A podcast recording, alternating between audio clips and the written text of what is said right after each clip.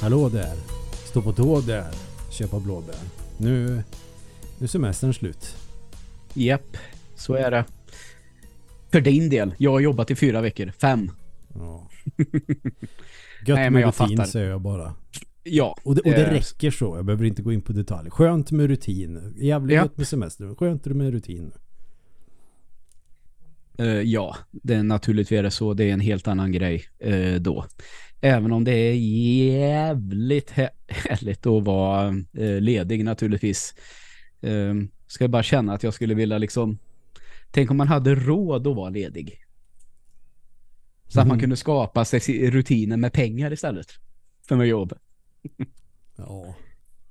Man får bli bättre på att investera och spara helt enkelt. Ja, det är väl lättare sagt än gjort då kanske. Ja, plugga mycket matte och sen lära sig finanskurser. Ja, verkligen vet du. Och köpa fastigheter och sälja fastigheter.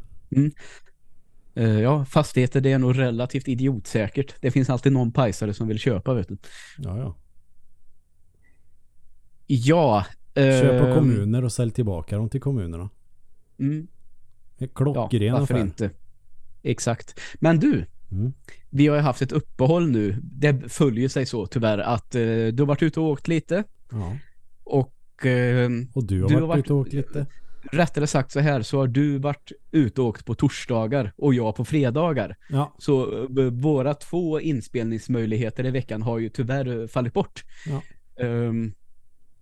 Och så är det. Men jag tänker så här, visserligen är det 17 augusti idag när vi spelar in, men jag känner lite så här, vi får nästan, det här får bli en ny start för hösten helt enkelt. Ja. Vi startar vår höstsäsong nu.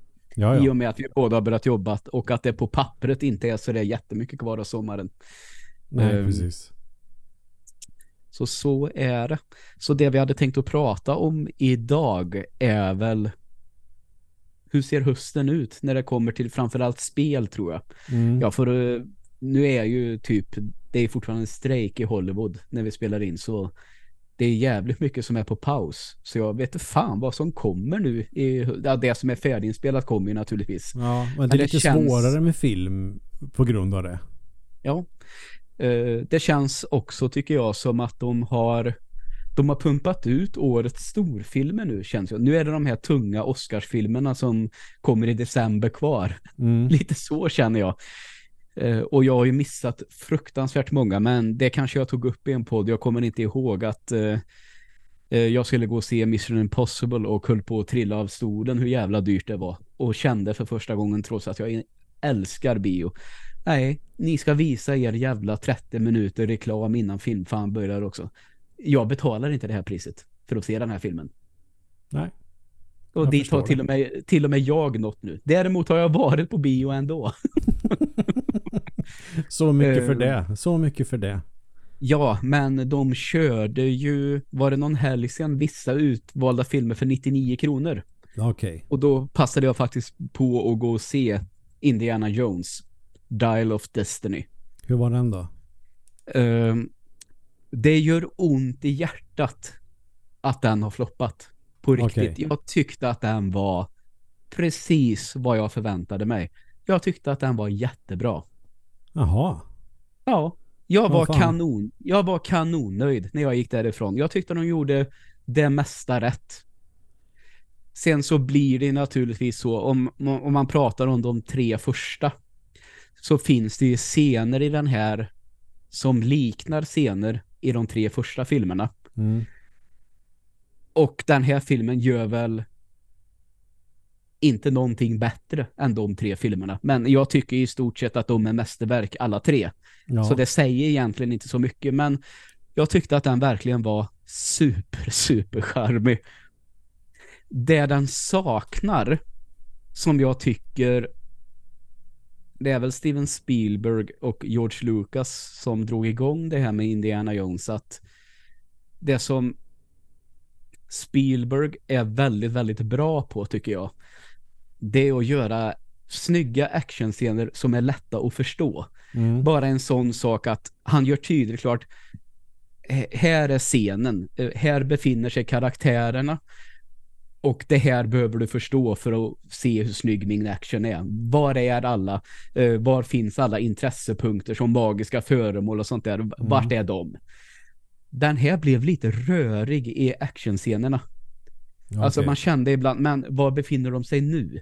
Mm. Alltså jag hade svårt att greppa vart folk tog vägen ibland. Ja. Man pratar om den här, det finns någonting som kallas 180-graders regeln när man kommer till film, att man ska aldrig svinga kameran mer än 180 grader, för står en person till höger i bild när scenen börjar så bör den göra det även senare ifall det inte tydligt märks att skådisarna byter sida. Okej. Okay. I den här tyckte jag att det blev lite rörigt ibland. Och sen har de ju naturligtvis fullt förståeligt med tanke på hur gammal Harrison Ford är, fått anpassa lite vad han kan göra för typ av actionscener också. Ja, han är väl fan nästan 90 eller något. Säkert. Jag vet faktiskt inte riktigt nu. Men, han är över 80 i alla fall. Och då kan jag också känna så här att det här trodde jag nästan aldrig att jag skulle säga, men några actionscener kändes också lite för långa. Jag hade gärna kapat lite actionscener och haft mer av det här, du vet, han har sin lilla bok som han skriver upp saker i, den tredje filmen som han har fått av sin farsa, när de ska lösa ett mysterie. Ja. Alltså det här helt enkelt. Ja, det fanns lite för lite sånt liksom, hur funkar den här Dial of Destiny? Finns den i min bok? Kan jag liksom titta i den och lösa hur det här ska fungera? Det saknade jag också en del. Och sen har ju även filmen fått en del kritik för dels sin skurk och dels för den här kvinnliga karaktären som är med, som spelas av hon Phoebe Waller-Bridge. Jag vet inte om du vet, hon är väl mest känd för serien som heter Fleabag, om du har sett den. Nej, den har jag inte sett. Som jag tycker är i stort sett 10 av 10 serie. Kanonbra serie. Ja, alltså ruskigt bra serie. Ja. Det är många som har sagt liksom, den handlar mer om henne än om Indiana Jones. Håller jag inte med om alls. Jag tyckte att hon höjde hans karaktär snarare och inte tog för mycket utrymme. Och även skurken då i den här filmen tycker jag också var jättebra, och det är ju Mads Mikkelsen som spelar honom, och det blir ju nästan aldrig dåligt när han är antagonist i filmer. Nej, verkligen inte. Han också heter han ju någonting i stil med Dr. Fuller eller Voller eller något sånt där, så det är ju klassisk nassenamn kan man väl säga, som är genomgående tema i de här filmerna, alltså mot nazister. Så det är inte så konstigt att de väljer det här, även om den här utspelar sig någon gång på 60-talet, tror jag. Ja, strunt samma. Ja, för de tre första måste väl vara runt typ 30-40-tal där någonstans, eller? Exakt. Ja, men då blir det ju 40 år senare. Ja, 20 år senare. Man spelar väl kanske yngre än vad han är. Ja, jo, men det gör han.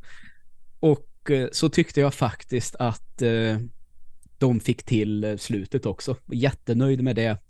Och det känns ju som att den här filmserien har fått ett avslut både i den tredje filmen som är bra, ett avslut i den fjärde filmen som är bra, och nu en gång till då. Men jag tyckte de fick till det en tredje gång då. Så tredje gången gillt. Även fast de tidigare inte var direkt dåliga. Sen är det en sak så som det börjar med. Vet det här uttrycket Uncanny Valley? Hur skulle du förklara det ifall en lyssnare inte vet vad det är för någonting? Oj, jag vet inte fan. Nej, men man kan väl säga så här då. De har ju en sån här de-aging-scen, alltså en scen där de har gjort Harrison Ford yngre. Det ser jättebra ut. Men ändå så är det någonting med ögonen som är lite off. Så att det nästan känns lite obehagligt att se. För man ser, det här är inte ett verkligt ansikte. Det här uttrycket, själen sitter i ögonen. Den biten finns inte alls här. Men det tycker jag man kan se i den här generationens spel, när det är så här ruskigt bra grafik. Man kan se varenda por och rynka i ett ansikte. Och så Kanske ser det lite stelare ut när de pratar, men ändå ganska mjukt. Och sen så ser man ögonen och så är det en bra docka typ. Ja. En vaxdocka. Det är ju någonting som blir bara fel med det liksom. Och jag tycker, jag ska inte säga att det förstör filmen på något sätt, men det bara känns i hela kroppen, fan vad märkligt det är. Mm. Det är något som känns bara så jävla fel. Och det är ju precis ingen spoiler, filmen inleds ju så och sätter storyn där liksom, som man sen, och där får jag säga att det är nog den svagaste delen i filmen, just själva inledningen som också är ganska lång. Sen blir den bara bättre och bättre tycker jag. Okay. Så jag tycker att det är synd att den här har floppat på det sättet. Men det kan jag ju prata med, jag har ju några på jobbet och några tidigare kollegor från det här jobbet jag har nu som bara är en sån här 5-6 år yngre än mig. Och de har ju, och alltså det är så här, de gillar ju action och sånt i övrigt, men de har alltså noll relation till Indiana Jones. Sen är det folk som har svårt för att det är så himla overkligt allting. Ja, men sen är det ju det också. Men jag tror att det beror på det att de har ingen relation till de tidigare filmerna. De har inte sett dem när de var mindre, eller de har inte sett dem. Så kanske de första Indiana Jones-filmerna den här gruppen människor såg, det var tidigare den fjärde filmen som jag tycker den är inte så bra som de andra, men har fått väldigt mycket oförtjänt skit för några små saker. Och nu den här kylskåpsscenen till exempel höll ju folk på och gnällde på som fan. Jag tycker det är typ det bästa i hela filmen. Ja, och det är sånt, det går ju hand i hand med sånt man har sett tidigare i de här som blir väldigt overkligt. Men jag tror att det är svårt att kanske känna, vilken film ska jag se i sommar? Ja, då kom Indiana Jones. Ja, det finns några sådana gamla filmer. Jag har ingen relation till det. Jag struntar i den. Jag tror att det beror mycket på det som gör att den liksom... Den är så förknippad med nostalgi att om du inte har någon nostalgi av det så skiter du i det. Ja, jag menar för trots allt att jag tror ju, har ju förstått att om man tittar på Harrison Ford så kanske Star Wars betyder väldigt mycket för många människor. Men det såg man ju när han var med i Force Awakens, så gjorde han ju klart att ni får döda min karaktär. Jag gör det här en gång till och inte mer. Men alltså Indiana Jones tvekar han inte en sekund att tacka ja till.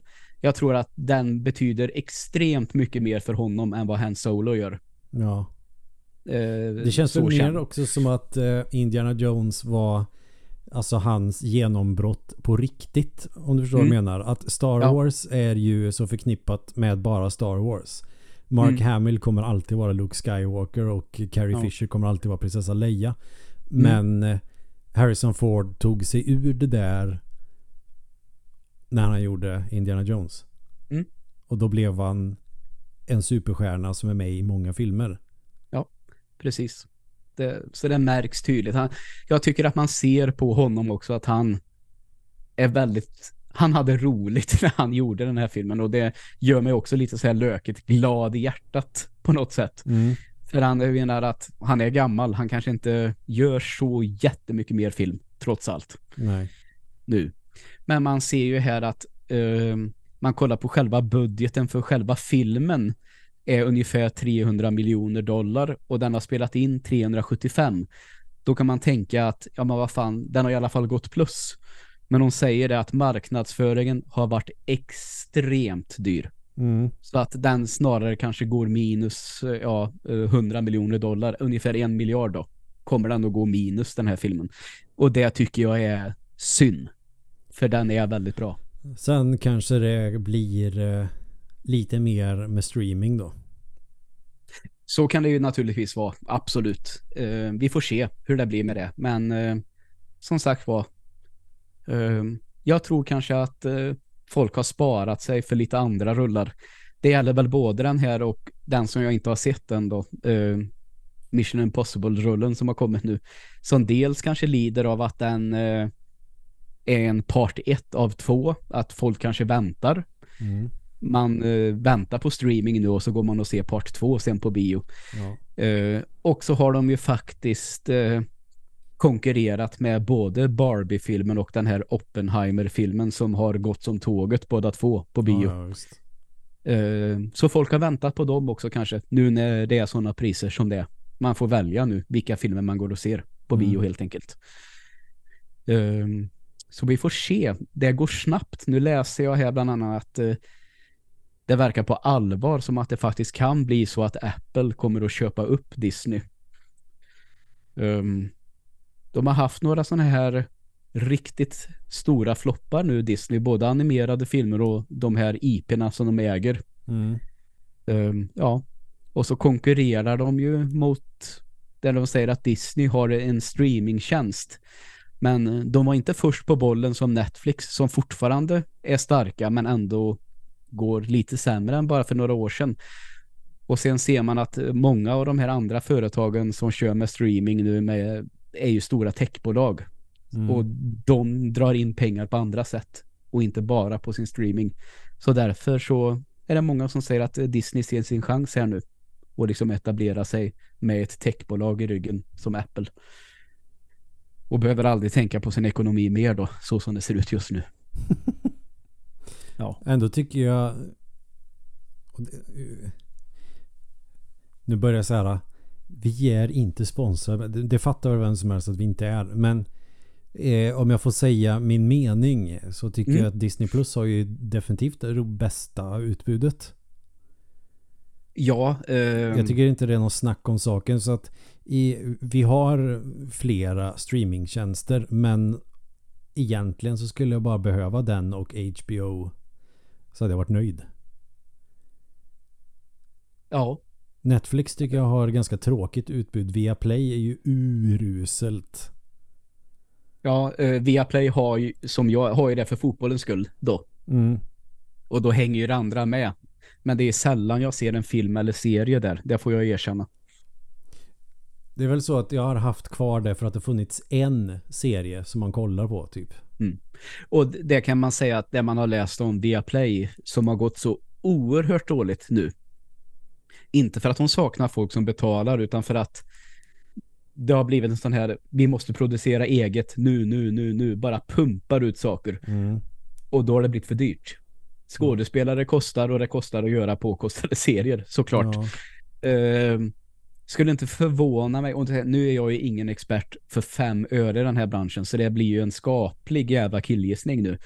Men jag tror ju att det är väl inte otänkbart att Viaplay inte kommer att ha råd att ha kvar den fotbollen de har, som är den här ligan i England bland annat. Och att TV4 nu, som äger det som heter C More, som i måndags bytte namn till bara TV4, att de kan vara så starka att de kommer få monopol på all fotboll. Och för mig personligen, ja, all fotboll på ett ställe, det skulle bara vara bra. Ja. För då kan jag droppa Viaplay helt.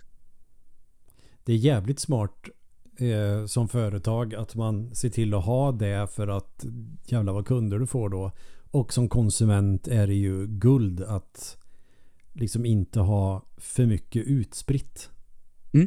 Absolut. Det är väl det som egentligen börjar bli, eller kanske inte börjar bli egentligen, det har nog varit så ett tag, men problemet med streamingtjänster, att det kommer så många, och det är egentligen viktigt att de är väldigt, de behöver ju ha exklusiva grejer att komma ut med. De behöver ju ha en, kanske en nisch, jag vet inte.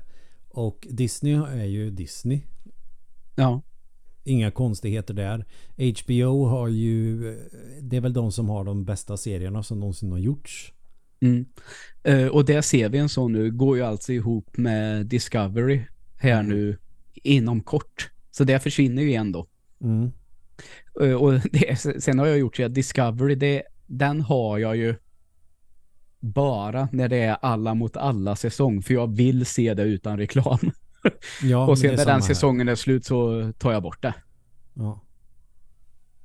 Det tycker jag också är ett bra sätt även för företaget, att man inte binder kunderna, för man vet att folk kanske är strategiska i hur man prenumererar på deras tjänster, och då vet man att okej, men under den här perioden så kommer vi ha fler. Ja, och de absolut. Kommer ändå vara ganska lojala på det sättet. Så även om de inte har det året runt så kommer vi fortfarande få prenumeranter i alla fall under de perioderna. Mm. Och det kan de ju tjäna mycket på. Sen får de väl reklamintäkter för de som skiter i att betala. Ja, just det. Så det är nog ingen... Eller ja, visst, de skulle tjäna mer pengar om folk hade det året runt. Men jag tror ju inte att de gör någon förlust på det. Nej. Och sen om det är tv-kanaler så sänder de ju på tv också. Ja, precis. Så de kommer ju få tittare där också. Men det är ju anledningen till att jag gillar streaming överhuvudtaget. Det är varför jag skaffade Netflix från första början är att jag har ju aldrig varit jättestor fantast av tv-tablå. Alltså, eller tablå-tv. Nej. Nu vänder jag på dem. För att du kan kolla på ett program som du gillar och sen är 90% skit och så följer du en serie så kollar du en vecka, sen måste du vänta en vecka. Alltså sen vi skaffade en så kallad fast uppkoppling så har jag ju inte brytt mig ett skit om tv. Nej, just det. Och när var det? 2001 eller något sånt där. När vi skaffade vårt första ADSL-modem och man var så här, men om jag vill se en serie så kan jag ju ladda hem den. Och så kan jag ladda hem en hel säsong och titta. Mm, just det. Det var ju så jag konsumerade serier tills Netflix och de här kom. Mm. Provade Vodler när det kom också. Det var ju den allra första när man kunde byteshandla. Du får en Spotify-invite av mig om jag får en Vodler-invite. Att man kunde använda det som någon form av, vad skulle man kunna säga, någon form av internetvaluta. Typ som krypto, fast man hade invites till olika tjänster. Ja, just det. På tal om det, när Netflix kom, som du sa, när det var nytt. Jag fick ju det relativt snabbt och då bodde jag med den kära Turbo. Vi delar ju lägenhet där ett litet tag. Och det här kan säkert ha varit uppe i podden förut, men då sa jag så här, men ska vi titta på Netflix-rullen nu då tillsammans? Ja, jajamensan, sa han. Så börjar vi bläddra och så kommer vi fram till en, man säger då, otecknad version av Djungelboken. Och så kommer den här lilla förklaringen upp och så läser jag den tyst för mig själv och sen förstår jag att han har gjort detsamma, för då står det så här: en talangscout för en cirkus upptäcker en pojke i djungeln och ... Och så läste jag det och så tänker jag så här: vad fan? Och då säger Turbo: talangscout för en cirkus. Så är det väl inte? Jag bara tycker att det är så roligt konstaterande, för nej, så är det väl inte i någon av böckerna som skrevs om Djungelboken. Nej. De har väl tagit ett väldigt eget take på den storyn, tänker jag. Ja, och det är väl ofta baserat på första boken också. Ja, och inte fan är det en talangscout för en cirkus med i den. För det, det kanske inte är lika kul om man har vuxit upp med, säg, Disneys tecknade och han återförenas med människorna, fast det slutar ju med att han inte kan vara med dem och drar. Det är det som händer sen. Ja, precis. Va, nej, men det här var ju skit. Jag fattar inte vad de här håller på med. Och så drar han ut i djungeln igen. Det kanske man skulle göra en film på för övrigt. Ändå då. Ja, varför inte? Va, nej, han hade det ju hur bra som helst med Baloo, Bagheera och alla de andra. Varför ska han inte i någon jävla människoby? Nej. Han är för gammal för att bli människa dessutom. Har du sett den... nyversionen som Disney gjorde själva? Nej, gör det. Jag har inte sett någon sån. Nej, men se den. Det är den som är, den är bra på riktigt. Och med tanke på vad du sitter här och säger nu så tycker jag att du ska se den. Blink, blink. Aha, jag förstår. Ja, jag ville bara säga det nu då. Eftersom det var uppe. Ja, då är det givet. Men då ska inte jag... hålla på då, för att då sitter ju helt enkelt inte med tillräckligt med information eller så framstår som en idiot. Men du för att hoppa in lite i dagens ämne så konstaterar jag bara så här. Du och jag har fortsatt spela det vi har spelat under sommaren. Mm. Men häromdagen så skrev du till mig någonting i stil med fan vad Hogwarts Legacy är bra. Väldigt bra, helt rätt Harry Potter-känsla. Ja. Så ja, du lirar Hogwarts Legacy. Mm. Ett spel som så jag blev hypad för när jag såg den här PS5-showcasen som kom och var typ 9 månader innan den släpptes eller något sånt där. Och bara okej, nu ska jag köpa den bara för att spela Hogwarts Legacy typ. Det var det enda jag tänkte på. Sen släpptes ju det för ett bra tag sedan nu. Mm. Köpte det inför sommarlov och tänkte nu jävlar ska jag köra Hogwarts hela sommaren. Det här kommer bli så jävla kul. Började spela det lagom till att jag började jobba istället. Men det gör ingenting eftersom hela spelet börjar med att du ska börja på Hogwarts. Ja. Eller ja. Det är terminstart alldeles snart och så vidare. Vilken årskurs börjar man i? 5:an. Ja. För handlingen är ju, och det är ingen spoiler för det är precis så spelet börjar, men du blir väl hittad av en trollkarl och ska börja på Hogwarts, men du kommer få börja som 5:e-årselev för att huvudkaraktären är bevisligen inte 11 år. Mm. Men då måste han ta i kapp och så vidare, men det framgår väl också att anledningen till att han hittas är väl, eller nej, det kanske inte är därför han hittas, men de upptäcker under tiden de ska till Hogwarts att han besitter en väldigt speciell förmåga att kunna uppfatta eller se uråldrig magi. Aha. Som det bara väldigt få genom historien har kunnat se eller använda sig av. Mm. En så att säga chosen one nästan. Okej. Det tycker jag nästan är lite roligare än att tänka sig Harry i Harry Potter, att det är ju verkligen det här Jesus-grejen som det är i alla sån här, Star Wars har det också och så vidare. Harry Potter ganska mycket, men den analysen kan man ju läsa var som helst på nätet så jag skiter i den. Men de här förutsättningarna känns ju lite bättre och det är ju för att det är spel också och då är det lättare att leva sig in i karaktären. Ja. Men det känns bra alltså, och det känns som att det passar in i världen. Det här utspelar sig väl 100 år före Harry Potter, om inte mer. Jag tror och det känns väl som ett jävligt bra val. Ja, för att då lägga det tidigare. Eller du som har bättre koll, hade senare känns lika naturligt. Ja, alltså 50 år, 100 år efter Harry Potter liksom så. Ja, det skulle kunna funka. Det som är bra med tidigare läggare är ju att ja, men vi kan säga så här, det har varit många skurkar och onda personer som har kommit och gått, men den ultimata skurken är Voldemort, blir ju ändå besegrad. Och det kan man beräkna ut även om man inte ens har läst böckerna, att det kommer ju förr och senare vara så att det goda segrar över det onda. Ja. Och då kanske känns lite krystat med att oj, nu kommer en ny ultimat ondska. Nej, då funkar det bättre med tidigare läggare. Att ja, men det här skulle kunna vara en av många saker som bygger till att det blir en sån grej. Sen känner man ju så här, hur rädd behöver man vara för en kille som inte kan ta över en gymnasieskola? Nej, precis. Ja. Trots att han har en hel armé med religiösa fundamentalister. Vad fan. Ja. Nej, så att det funkar jättebra att det tidigare läggs. Sen alltså trollkarsvärlden i det här universumet, den ser ju samma ut. Den är ju inte bunden av teknologisk utveckling som den verkliga världen är. Så den är ju som den är. Så att det hade nog egentligen inte spelat någon roll om man hade haft det på 1800-talet eller i nutid, eftersom Harry Potter utspelar sig på 90-talet. Ja. Så det tror jag inte spelar någon större roll, men det är väl trevligt att du spelar sig på 1800-talet ändå. Får jag fråga en sak till om det?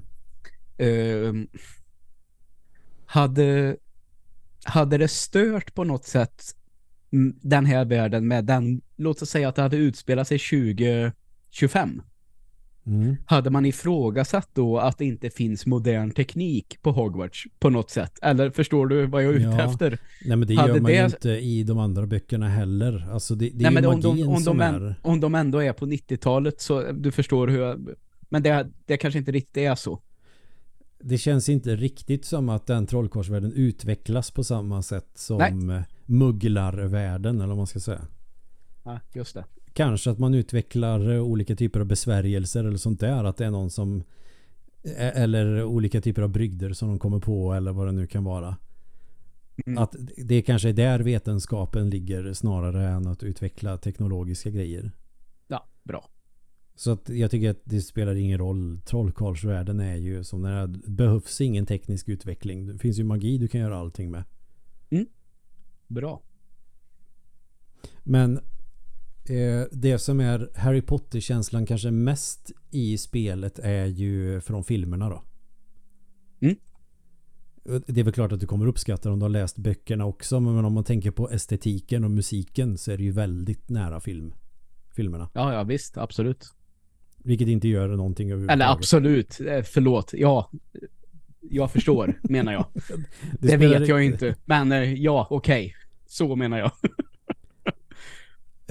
Men i spelet man väl kommer fram till Hogwarts och det är lite introduktion och sen när man kommer till Hogwarts då kommer ju liksom spelets titel liksom fram och då får man höra det här Harry Potter-temat och då fick jag rysningar.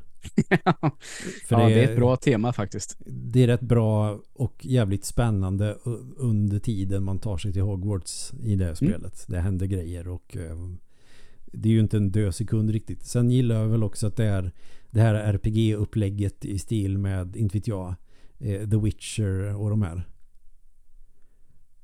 Okay. Att du har ett ganska stort område du kan röra dig på. Inte lika stort som i de här spelen naturligtvis.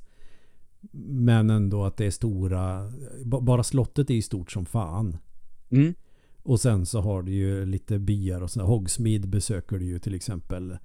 Och sen finns det en massa andra platser runt om. Och det är ganska långt att springa. Sen kan du få en kvast senare i spelet som du kan flyga på och såna grejer. Alltså det för mig så är det i alla fall precis det man vill ha av ett spel som utspelar sig i den världen. Ja, det låter ju helt fantastiskt. Bra jobbat liksom. Ja, vad gött. Men är det här något, det här köpte du när det kom eller är det något som du har köpt nu? Nej, jag köpte det i våras inför sommarlovet. Ja, jag har för mig att du har sagt det nämligen. Men sen kom Diablo 4 i vägen så att ja. Det är lätt att det blir så. Ja, och sen har det kommit en uppdatering till Chrono Cross också, den remastern, för att den har ju klagat lite på att det är typ 5 frames per second i det här spelet. Och man tänker ju att det här är ju som en billig emulering med lite högre upplösning av originalet, spelar på PlayStation istället. Okay. Men så jag tänkte, jag spelade lite grann när vi var ute på semestern, men när jag kom hem och hade min Switch kopplat till internet så var det en uppdatering tillgänglig till Chrono Cross och då har de fixat så att det flyter på mycket bättre. Okej, okay. Det är ändå gött. Ja, det här hade de ju kunnat göra redan från början, men nu har de gjort det, så nu skulle jag nog säga att det är värt att köra remastern. Ja, nice. Perfekt ju. Eller så är jag bara lite glad i kroppen för att jag är nära slutet på spelet och det är ett sånt jävla bra spel. Ja. Med en viss varning då att det här är ett sånt spel som man antingen tycker är hur bra som helst eller så gillar man det absolut inte alls. Nej, just det. För det skiljer sig ju ganska mycket från Chrono Trigger spelmässigt. Sen tycker jag ändå att visst, som en direkt uppföljare kan det vara lite svårköpt. Jag kan förstå det. Men man kan ju också se det som att det i alla fall utspelar sig i samma värld. Och kopplingen till Chrono Trigger får du egentligen inte förrän mot slutet av spelet. Då du börjar förstå att är det så det hänger ihop. Aha, okej. Bra. Så det är ganska bra lore ändå. Så att, jag kan ju inte garantera att man kommer att älska Chrono Cross om man älskar Chrono Trigger. Men jag tycker att det är helt fantastiskt. Ja, okej. Men som sagt, det är väldigt så. Det är två läger där. De som älskar och de som inte gillar alls. Ja. Och så kan det ju vara relativt ofta med en hel del spel, kan jag tycka. Ja, men verkligen. Yes. Men det känns jag spelat mest det senaste, de två. Känns det gött att ha någonting nytt att göra? helt enkelt. Det är just för helvete, du har spelat Quake 2 också, som helt plötsligt dök upp i en remaster. Ja, just det. Det kom ju på Game Pass. Jag skulle testa det lite och körde igenom hela. Mm. Ja, det är fantastiskt. På en kväll och en eftermiddag. Ja, det är nice. Jag ska ta tag i det också, hade jag tänkt. Men... satt bara som en tok och spelade som en idiot, gjorde jag. Ja. Men det som underlättar lite grann i remastern är att du får ju en item som heter Compass. Så att den här labyrintaktiga uppbyggnaden, för du ska ändå springa mellan olika områden. Ibland är det svårt att veta, aha, vart fan ska jag nu då? Det har de ju tagit bort helt med den här kompassen, så att när man är lite vilsen, bara, men vänta, jag ska tillbaka någonstans. Är det förra banan jag ska springa tillbaka till, eller är det någonstans här? Det kan bli förvirrande. Ja, minst sagt. Men med den kompassen så visar den vart du ska gå någonstans. Nej, men alltså det är hit du ska. Ja, det känns ändå rimligt att ha med en sån grej, kan jag tycka, på rak arm. Och då går det spelet ganska snabbt att köra igenom. Ja, okej. Okay. Sen skulle jag nog rekommendera, vill du ha en balanserad utmaning så kör du på easy. Vill du ha rätt jävla pissvårt så kör du på medium. Och vill du dö direkt så kör du på en högre svårighetsgrad. Ja. Det är väldigt ojämnt med svårighetsgraderna, men det var det på FPS då. De är rätt jävla svåra en del. Och det var man ju van med, för att man hade ju alltid, jag tycker, F5 och sen F10 eller vad fan det nu var med quicksave och quickload. Att du quicksave dödar en fiende, quicksave igen, dör på nästa fiende, quickload dödar en fiende. Alltså så var det ju man spelade FPS. Mm. Det finns, ingen autosave. Det är fan sant. Ja, jäklar då. Och det kunde man ju leva med nu när... Var det typ F9 och F10 som man satt och pepprade på? Ja, men någon av de här F-knapparna, och så var det quicksave dödar en fiende, quicksave igen, dör på nästa fiende, quickload dödar den. Och så höll man ju på in absurdum, inga konstigheter. Mm. Det man får tänka på när man kör remastered eller Quake 2 remastered är ju att det finns ingen autosave. Det har de inte implementerat. Där är det old school, där får du spara själv. Mm. Och glömmer du det så kan det bli jobbigt. Ja. Och det var ju på den gamla goda tiden Return to Castle Wolfenstein, när Victor Hjelm ville strypa Viktor Ekdal när han tryckte på quicksave, och en mikrodel sekund senare så blev de snipade i huvudet. Ja, hur fan. Alltså, kör remastern. Alltså, speciellt om man inte har kört det förut. Man vill ändå ha en stabil boomer shooter helt enkelt. Mm. Som tydligen är ett begrepp nu. Jag tänker om det är yngre lyssnare som behöver veta vad det här är för någonting. Och det är ju en genre som har fått liksom det namnet, och att man gör nya spel som antingen ser ut eller har ett gameplay som spel under andra halvan av 90-talet. Mm. Och det är nog någonting som jag ska försöka utforska lite mer, för det verkar ju jäkligt intressant. Ja. För det är den typen av FPS jag gillar. Jag gillar nya FPS också, men det är ju, där är det ju verkligen som en rail shooter, fast du får springa själv. Ja, om du kör kampanjen på ett Call of Duty eller någonting, du går ju dit du ska. Sen kommer en våg med fiender, när de är döda och så går du vidare. Och det funkar ju. Men det ändå är någonting med att springa runt och bli irriterad över att man är vilse också på ett sätt. För då känner man sig duktig när man klarar det. För mycket hamnar vilse är ju såklart pisstråkigt. Ja, jo, det är det ju. Men när det är lite grann bara, alltså du måste hitta lite själv i alla fall, är ju trevligt. Mm, verkligen. Sådär. Men du vill ju också gärna kika lite grann på vad som ska komma i höst. Vi kan väl dra igång med det. Ja, jag kan ju verkligen konstatera så här att jag vill nå maxlevel på Diablo med en gubbe. När det väl är gjort så är jag redo för någonting nytt nu. Mm. Och nu är jag så jävla osäker på vad jag ska välja. Och jag kan ju höra vad du tycker också lite nu då. Jag har faktiskt idag jag har laddat ner Starfield till min Xbox nu. Det gick att göra idag. Så det ligger där och väntar på den 6 eller 9 september. Någonstans där. Mm. Men på högstadiet så spelade jag ju också igenom Baldur's Gate-spelen 1 och 2. Och nu har ju det 3:e spelet fått så in i helvete bra betyg överallt. Och beskrivs som ett mästerverk av de flesta. Utan mikrotransaktioner och DLC och massa skit. Ja, och inte allt för många buggar som stör heller, vad det verkar. Och tidigare i veckan så låg det ju på det högsta snittet på Metacritic någonsin för ett PC-spel. Så att det är ett bra spel, det råder inga tvivel om. Men frågan är, vill jag lägga 150 timmar på Starfield eller vill jag göra det på Baldur's Gate? Vilket ska jag välja först? Jag skulle kalla det för ångest, mer eller mindre. Om det var jag som fick välja så hade jag valt Baldur's Gate faktiskt. Men jag körde aldrig första. Jag testat det och sen så har jag kollat på när kompisar körde tvåan. Det var väl när jag gick på högstadiet där någonstans som det kom.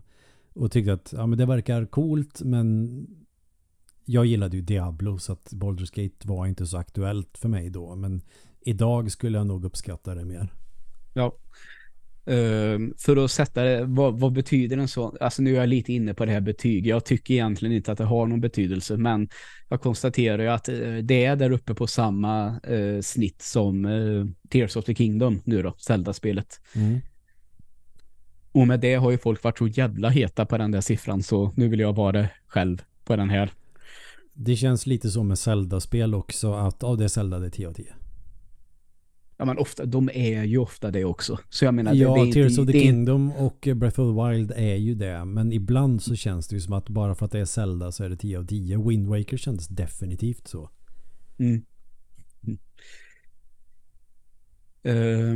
Sen är det ju den här lilla...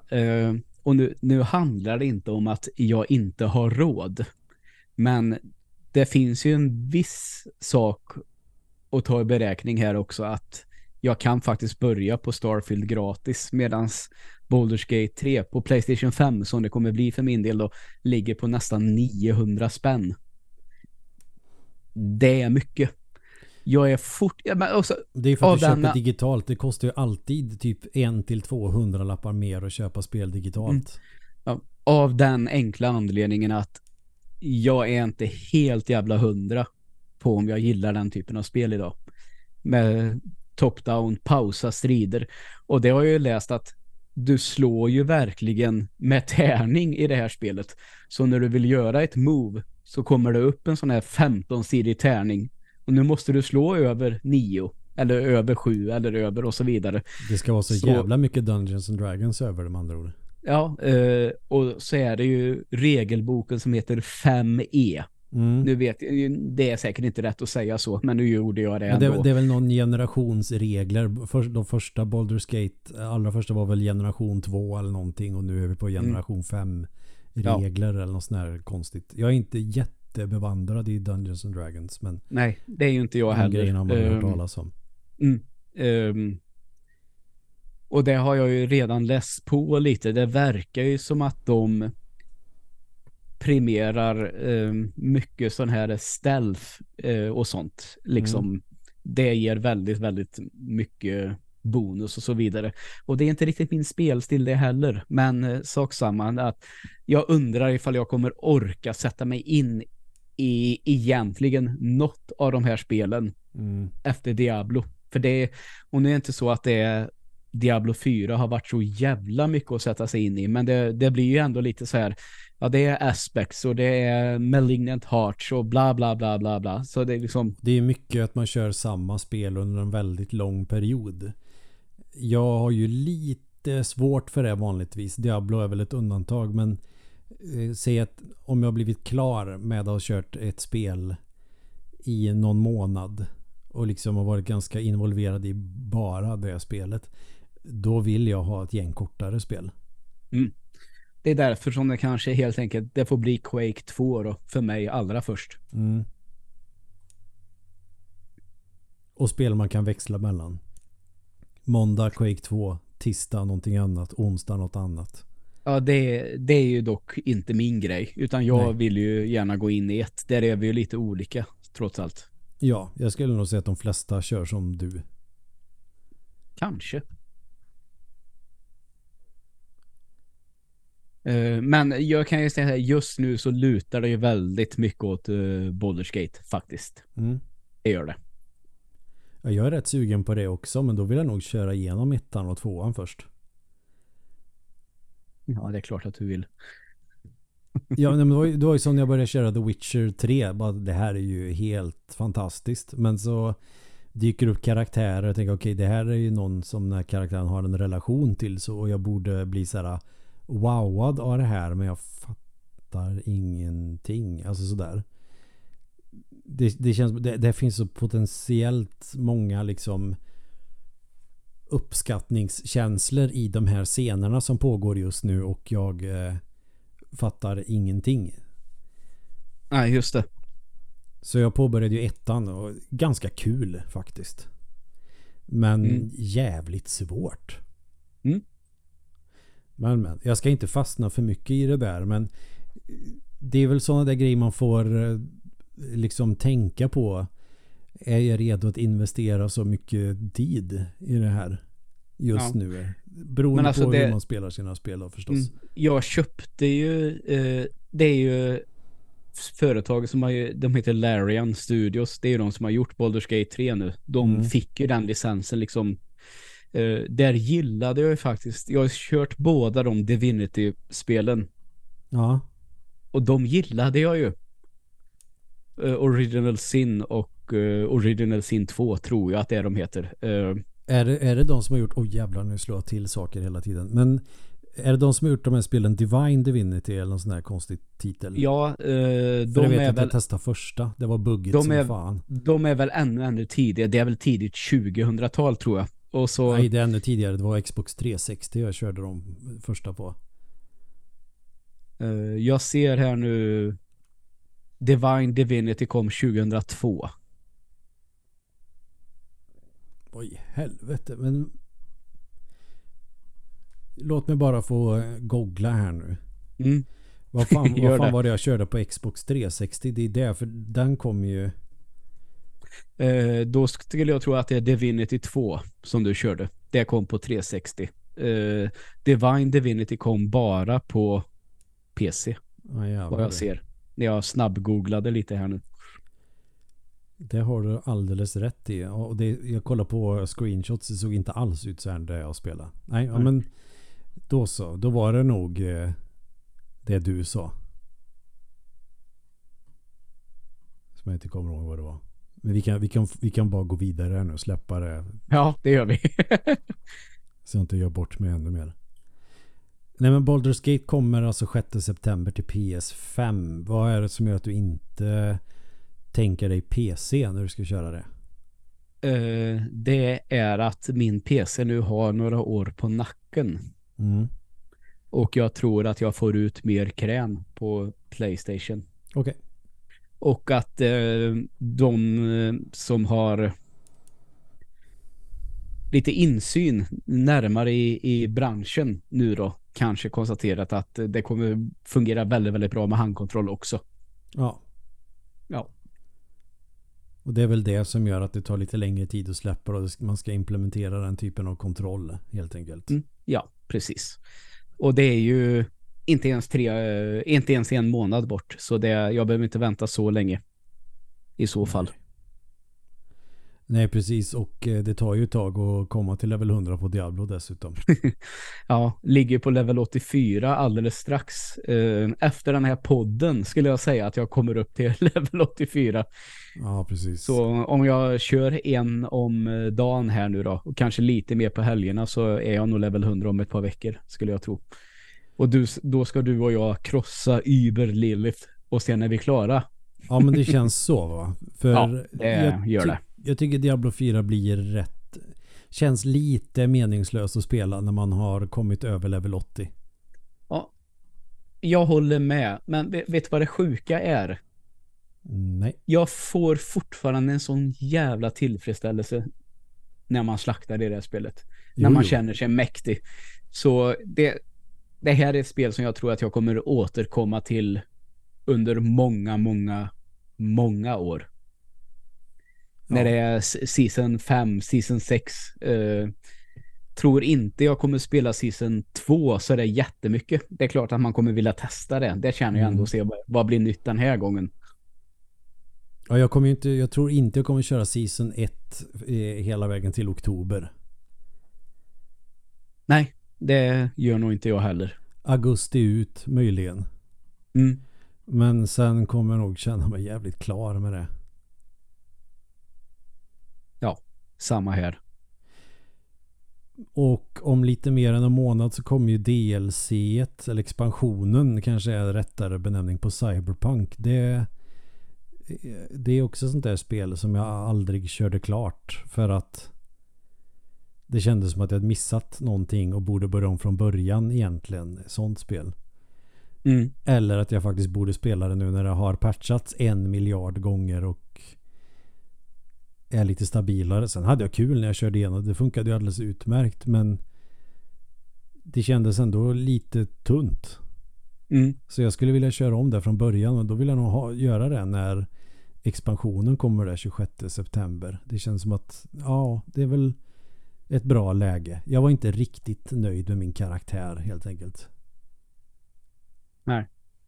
Jag gjorde ingen seriös bild utan körde lite på känn. Ja, men det här kanske är tufft. Det här testar vi. Och sen orkade jag inte engagera mig utan bara gjorde main quest, och sen kändes det som att jag hade missat mycket av vad spelet egentligen skulle ha att erbjuda, eller vad man ska säga. Mm. Så det känns som att, och jag har väl sagt i ett år nu att ja, men jag skulle vilja köra om Cyberpunk för det har så sjukt mycket potential. Och det verkar ju som att när expansionen kommer så är det dags att få tummen ur, så att säga. Ja, precis. Såklart. Så det är väl det jag tänker sen mot hösten. Det kommer ju Mortal Kombat också, men det tänker jag att jag... Nej. Coolt, men nej. Sen blir det så här, okej, Button Kaitos 1 och 2 HD Remaster, men det vet jag att när det kom till GameCube, det första att säga, ett RPG till GameCube, kors i taket, för det finns inte många. Det måste jag ju testa. Det var ju liksom när man var som mest JRPG-torsk tills en polare köpte det och sa stridssystemet är kortspel. Ja, fy fan. Och sen har jag kollat på gameplay-videos och tänkte, men det ser faktiskt ganska kul ut trots att det är kortspel. Så det skulle kunna vara någonting som är skaffat till Switchen där då. Ja, 14 september eller när det kommer. Mm. Så september för mig blir väl Cyberpunk, kanske Button Kaitos. Mm. Eventuellt att jag kör något Baldur's Gate, men jag tror nog att jag väntar lite med det faktiskt. Mm. Hur känner du för det här Sea of Stars då, som också kommer? Ja, jag tycker att det verkar vara ett spel som kan vara jävligt charmigt, ungefär som det jag spelar på Game Pass för ett tag sedan som jag glömt vad det heter, men vi skiter i det.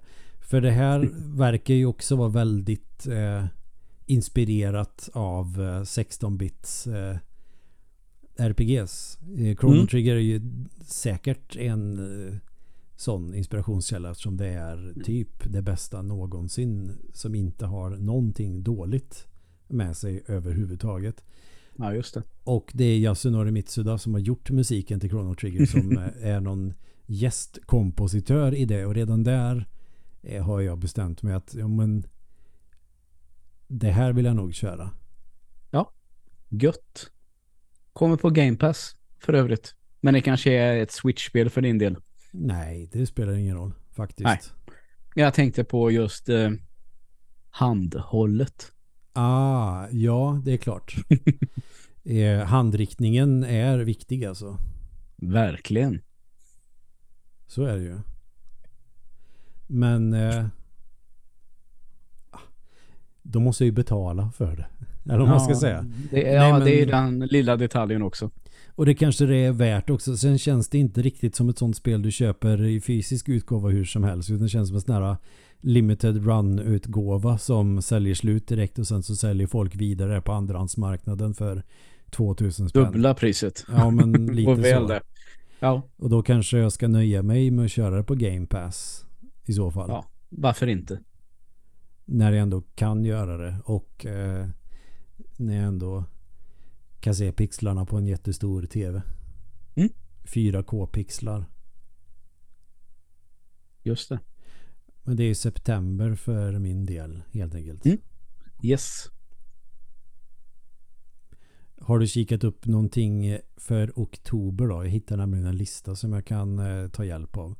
Fan, jag tycker att det är skitsvårt det här nu. Jag känner väl verkligen så här att nu har det varit Diablo och så kommer det två sådana storspel till här nu då som jag är intresserad av. Jag kommer inte hinna med mer. Det är Quake 2 och det är ju redan ute. Ja, precis. Så jag orkar inte med mer tror jag i år. Nej. Jag har hittat en del här som ändå verkar vara rätt intressant. Dels har vi ju River City Rival Showdown som jag vet inte om det är någon typ av remake. Jag upptäckte det nu om det är någon som undrar. Om det är en remake av River City Ransom eller Street Gangs som det hette här i Europa på sin tid. Men det tror jag också är väldigt bundet till nostalgiken. Det kan vara kul så det kommer jag säkert hålla lite utkik efter, men det är inte det som jag kommer att vara mest hypad för i oktober, för då kommer Super Mario Brothers Wonder och det tror jag kan bli en jävla upplevelse. Men du, kul att du nämnde det. Jag har ju tittat på lite trailers och sånt där att hur tänker du när du ser att det ploppar upp massa sådana här incredible, amazing vet du vad jag menar ens? Ja, att man får någon typ av bedömning i plattformande, hoppande eller något sånt där. Ja, eller hur många kopas man har ihjäl när man har sparkat iväg ett skal typ. Hur reagerar du på det? Jag vet inte, helt ärligt. Jag har nog inte reflekterat så mycket över det. Det känns ju lite som att det spelet är ganska musikaliskt. Och att det kanske är mer en del av det snarare än att du får 100 poäng, 200, 400 och sen tills du når en poängsumma som ger dig extra liv så är det den texten du får istället. Och att det kanske är lite spelets grej att det är lite skrikigare och öser på med grafiken så att du potentiellt skulle kunna få någon form av anfall eller någonting, men jag tror det kanske är i spelets natur, men kanske inte som när du får sån här combo-bonus i Devil May Cry-aktigt. För sånt kan man ju bli så jävla trött på. Jaha, nu fick jag bara cool fast jag dödade flera fiender för att jag var det dröjde en halv sekund mellan slagen snarare än inte jag 100-del sekund. Fan vad långsam jag var. Vad jobbigt. Nu måste jag börja om från början om jag ska ha, inte vet jag, någon viss bonus man får. Sånt kan jag få panik av. Jo tack. Men jag får inte de vibbarna av nya Super Mario som kommer. Nej. Bra. Utan det är väl det är överdrivet grafiska. Jag tror det är en del av det. Spider-Man 2 kom ju där i oktober också. Och Alan Wake kommer ju också. Det ser jag många är jävligt sugna på. Ja, om det kan leva upp till hypen den här gången, för det gjorde inte första. Första var trevligt att köra igenom och mysig stämning, men det var ju inte alls det superhypade spelet man hade hoppats på. Men det kanske blir som ett sen år. Ser man, det är väl som med mycket annat att det har sina fans, så att säga. Ja, det är väl och, kanske ett kultspel nu.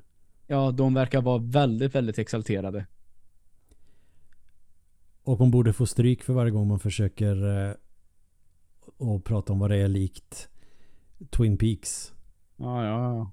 Så Emil i podden för några år sedan som gjorde det,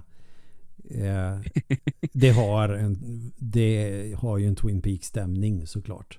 Mm. Men nu behöver vi inte påpeka det längre, tycker jag. Nej. Och då ska jag sluta göra det.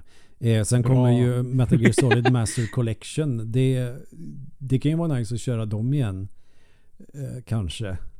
Mm. Men det är ju också lite kluven om det är någonting jag kommer att skaffa faktiskt. De spelen är ju jävligt bra, men ja, det är väl absolut, du som har konsolerna, det är väl Switch som gäller, för då ingår det ju lite mer roliga grejer också.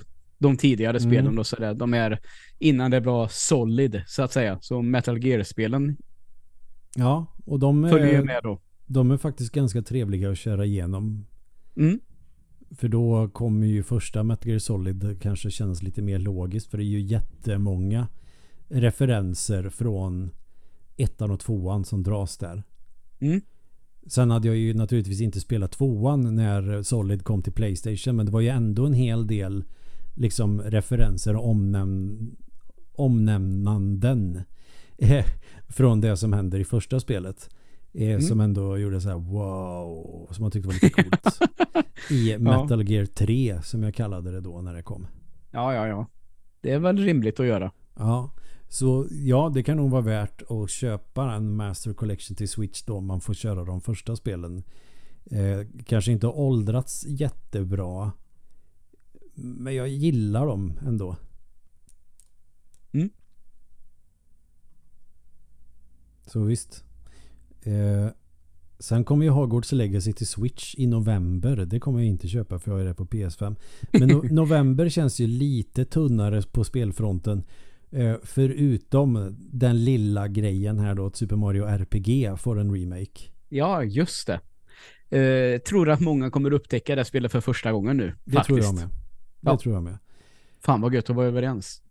Ja, nej men det släpptes ju aldrig i Europa till exempel. Det var inte många RPG-spel som kom. Och just Super Mario RPG tror det kom så pass sent till Super Nintendo att det var nog inte, det var ju inget och ingen stor titel så. Det var ju inget, det var kanske inte som andra Super Mario-spel om vi säger så då. Ingen sån stor säljare. Precis. Och jag tycker att det fanns ett sånt potential i Super Mario RPG att jag tycker att det är lite synd att det inte fick en riktig uppföljare. Det är väl mer Paper Mario-spelen och med Superstar Saga som är som spirituella uppföljare. Men en riktig uppföljare från alltså storyn i Super Mario RPG, varför inte?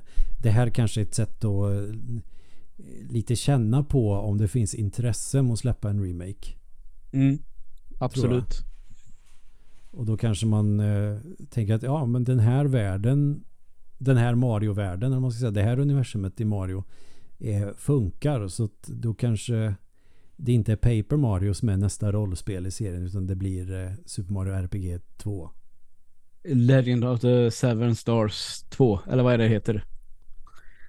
Ja, precis. Så blir det ju med en uppföljare. Fast så kanske inte Legend of the Seven Stars, så kanske någonting annat. Nej, det är klart att det är. Ja, absolut. Så det är väl kanske det som jag ser fram emot mest nu då, mot vad det lider. Ja, okej. Sen kan det ju vara något av de andra spelen som jag inte har någon aning om vad det är som visar sig vara typ det bästa någonsin. Vad vet jag? Men de är nog mest hypade på i alla fall. Mm. Bra. Så det verkar som att 2023 blir ett för jävla bra spelår. Det kommer att bli svårt att utse bästa spel tror jag för det här året. Ja, det tror jag också. Jag kan tänka mig att du säger Diablo 4, men jag kommer nog ha lite svårare som jag kört Zelda också. Och gillar det. Jag förstår det. Ja, men med så många timmar som jag har lagt ner på Diablo så blir det väl svårt att inte säga det. Men nu är jag ju så jävla sugen på Baldur's Gate då, så vi får väl se. Men det man skulle kunna säga om Zelda och Diablo då, om man ska jämföra dem, och det är två helt olika spel, så kanske jag skulle säga att Zelda är ett bättre spel, mycket bättre spel Men Diablo kanske var snäppet roligare på ett annat sätt. Ja, jag fattar.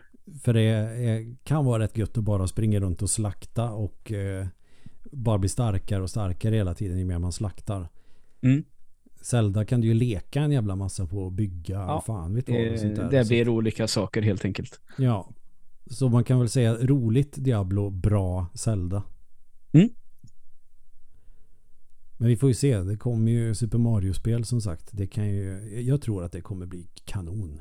Ja, det är jag helt övertygad om att det kommer bli. Sen ser jag på den här listan också att det är en del, jag vet inte om tanken är att de här spelen ska komma i år eller om det är så att de ska utannonseras någon gång i år. Där kan det också finnas kanske en del intressanta titlar. Ingenting som jag känner att wow, det där, oj, oj, oj. Men kul ändå. Call of Duty Warzone Mobile till exempel. Yes. Du, en annan grej. För övrigt. Ja, jo, tack. Du, en annan sak. Mm.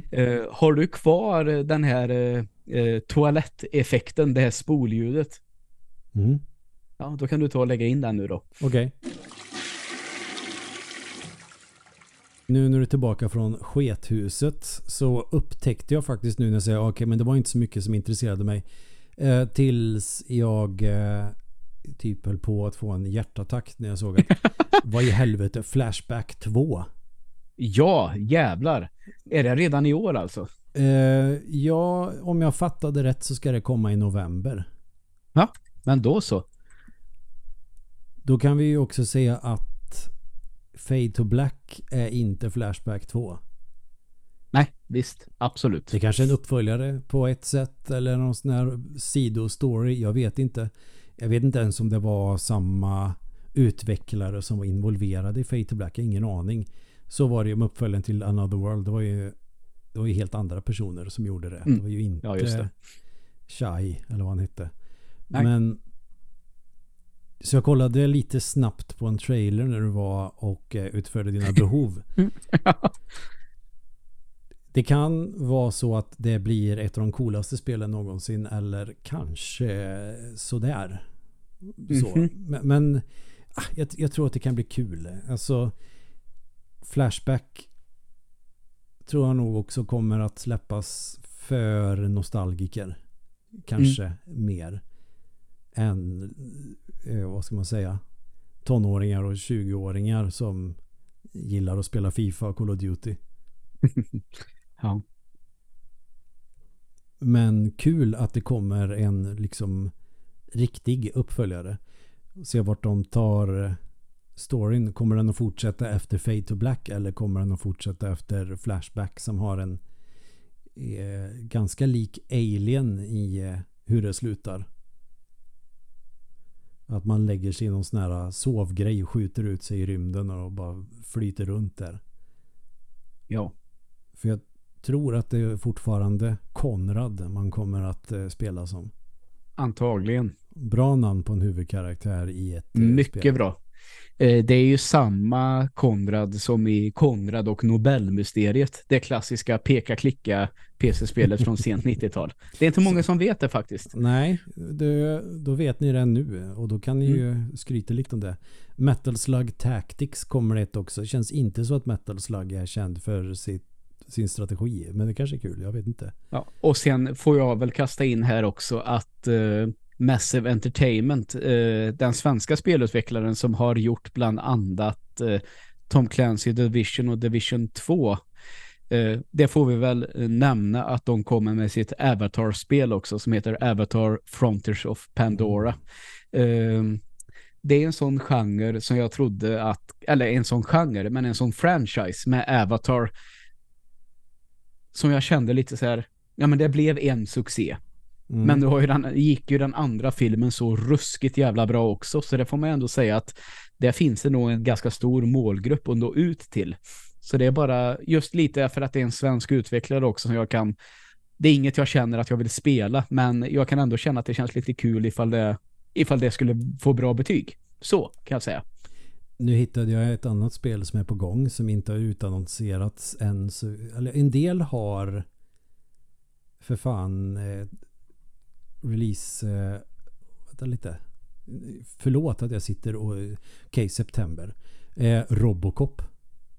Ja, just det. Precis. Det kommer ett motherfucking Robocop-spel och då snackar vi inte Joel Kinnaman Robocop. Inget ont om det, utan men det är riktiga jävla Robocop. Mm. Det såg jag faktiskt en sån här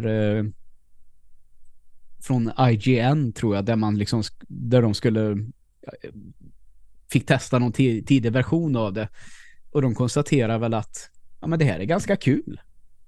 Så det får man väl ha i beräkningen också, att det kan bli ett stabilt FPS helt enkelt.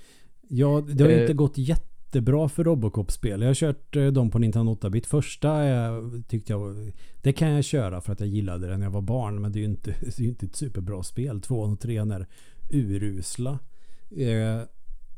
Arkadversionen är ganska rolig. Men sen har det varit lite tunt. Robocop 3 till Amiga tyckte jag var jävligt coolt när det kom, men då hade jag aldrig spelat ett FPS förut.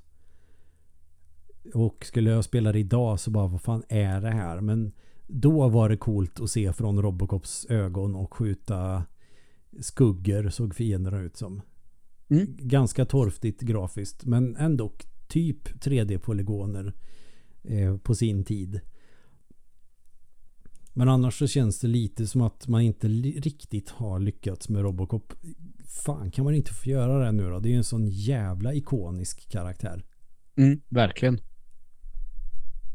Och jag känner nu att okej, men lite skoj kommer ju. Wolf Among Us 2 och så vidare. Men det känns som att jag mest kommer att sitta och namedroppa nu. Ja, jo, för lite så blir det ju. De här har jag inte kollat så mycket på i förhand och jag känner att jag kan inte bara ta saker ad hoc. Nej. För det blir inte så mycket att säga mer än åh, det kommer. Mm. Och så kommer det. Så att jag får stoppa mig där. Mm. Men lite så här då avslutningsvis så vill jag väl bara påpeka en sak till med Starfield. Mm. När jag sitter och läser om det och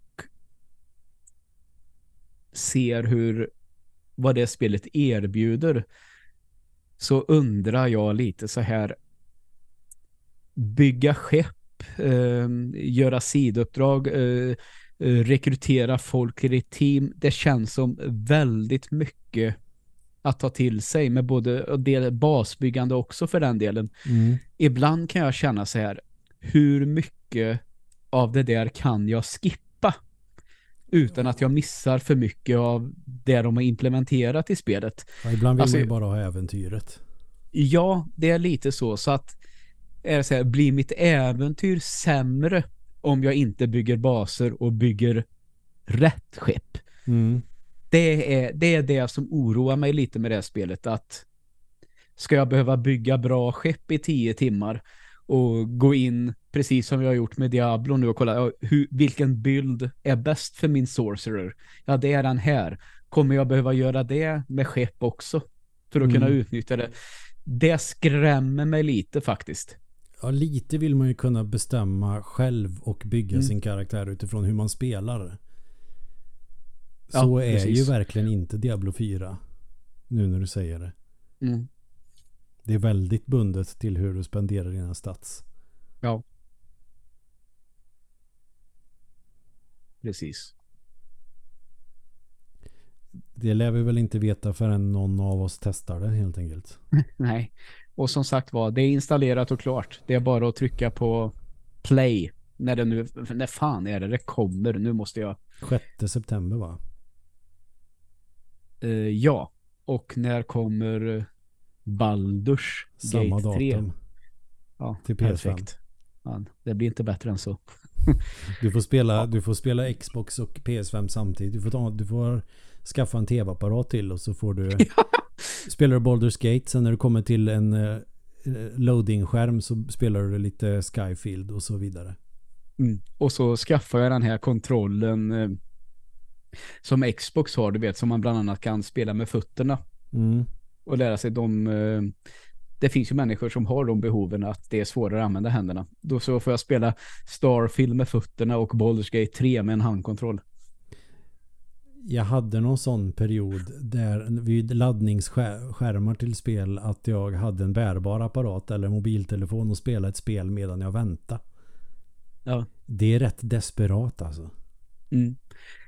Apropå desperat, så nu när jag satt här och googlade lite så trillade jag in på en tråd som heter Problem med Baldur's Gate 3. Mm. Den kände jag, den får jag ändå klicka på. Då är det så här: jag har väldigt långa laddningstider. Att starta spelet tar typ 90 sekunder.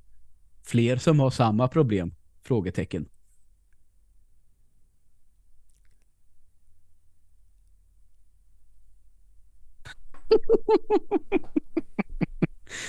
Ja. Jag sitter och gestikulerar, det kan inte ni se. Ja. Vet vad första kommentaren är som jag tycker är lika roliga? Fan, har han spelat spel på diskett någon gång? Ja, jag vet inte. Vet du vad första kommentaren är? Nej. Nej. Men 90 sekunder, okej, det är rätt snabba laddningstider på grejer nu med SSD-diskar och fan vet vad. Men 90 sekunder för att ladda ett svinstort spel, jag tycker inte det är mycket att bråka om. Nej, inte jag heller. Men, jag har ju förstått bland annat med det här Diablo 4 Gate som har varit nu, hur de har förstört det spelet och att man omöjligt kan ha roligt i det nu med den här patchen. Herregud, vad folk känns. Jag tror också visserligen så här att vill man spela, och nu, jag hatar egentligen det här uttrycket, men vill man spela spel hardcore som inte jag gör, så kanske man stör sig mer. Så kan det vara. Eller om man vill göra miljoner i skada, så stör man sig kanske också. Mm. Ja. Sen känns det lite riktat vilka karaktärer de vill att man ska spela också. Okej, nu kör det jättemånga magiker. Då gör vi den skitsvag och så gör vi den som folk spelade minst skitstark. Mm. Om man ska vara lite konspirationsteoretiskt lagd så känns det ju nästan så. Jag såg inte jättemånga som körde druid till exempel. Nej. Innan Season 1 började, utan då var det ju mest magiker och necromancer folk körde, och rogue var det många som körde också. Och då kanske de tänker att men nu vill vi nog att folk ska försöka spela med lite andra karaktärer, och då nerfar vi skiten ur de andra. Ja, det är lite löjligt kanske. Men du, där får vi säga stopp nu. Vi ska inte prata Diablo 4 mer nu. Nej. För jag känner att vi kan fortsätta hur länge som helst med det här. Så, stopp! Ja, nej, men fan. Så, avslutningsvis är Diablo 4 att så jävla stor skillnad tycker jag nog inte att det är. Nej, inte jag heller. Och det kanske är det som jag tycker är kanske ett problem då. Jag tycker inte det var så där jättemycket nytt. Jag har haft mycket större glädje av på säsong 1, ärligt talat. Nej, inte jag heller. Där är det nog dags att knyta upp säcken, tror jag. Ja, jag tror det också. Okej, du vill inte säga någonting, utan jag ska bara avsluta. Nej, jag bara väntade. Jag vågar inte säga någonting. Jaha, okej. Jag tänkte att det var dags för din klassiska... Ja, okej, men då säger jag så här. Jag vill tacka alla 3 gånger. Säg så här.